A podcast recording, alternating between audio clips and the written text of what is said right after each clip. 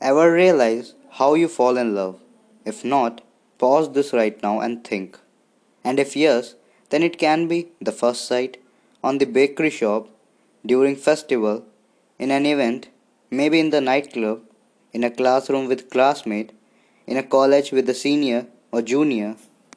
There are so many ways love can happen anywhere, anytime, with anyone.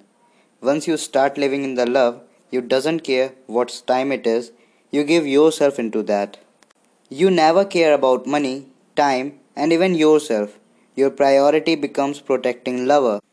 But wait a minute, what's after that?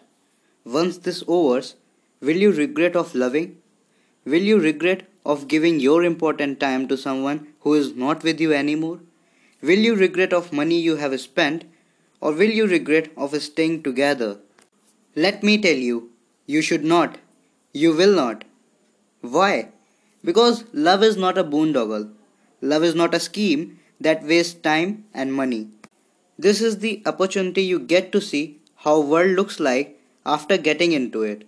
World doesn't start creating anything new, but it is your mind which did so. It's all what you think, so think positive, think healthy, think creative. Don't dare to point out your feelings, don't complain for love you have.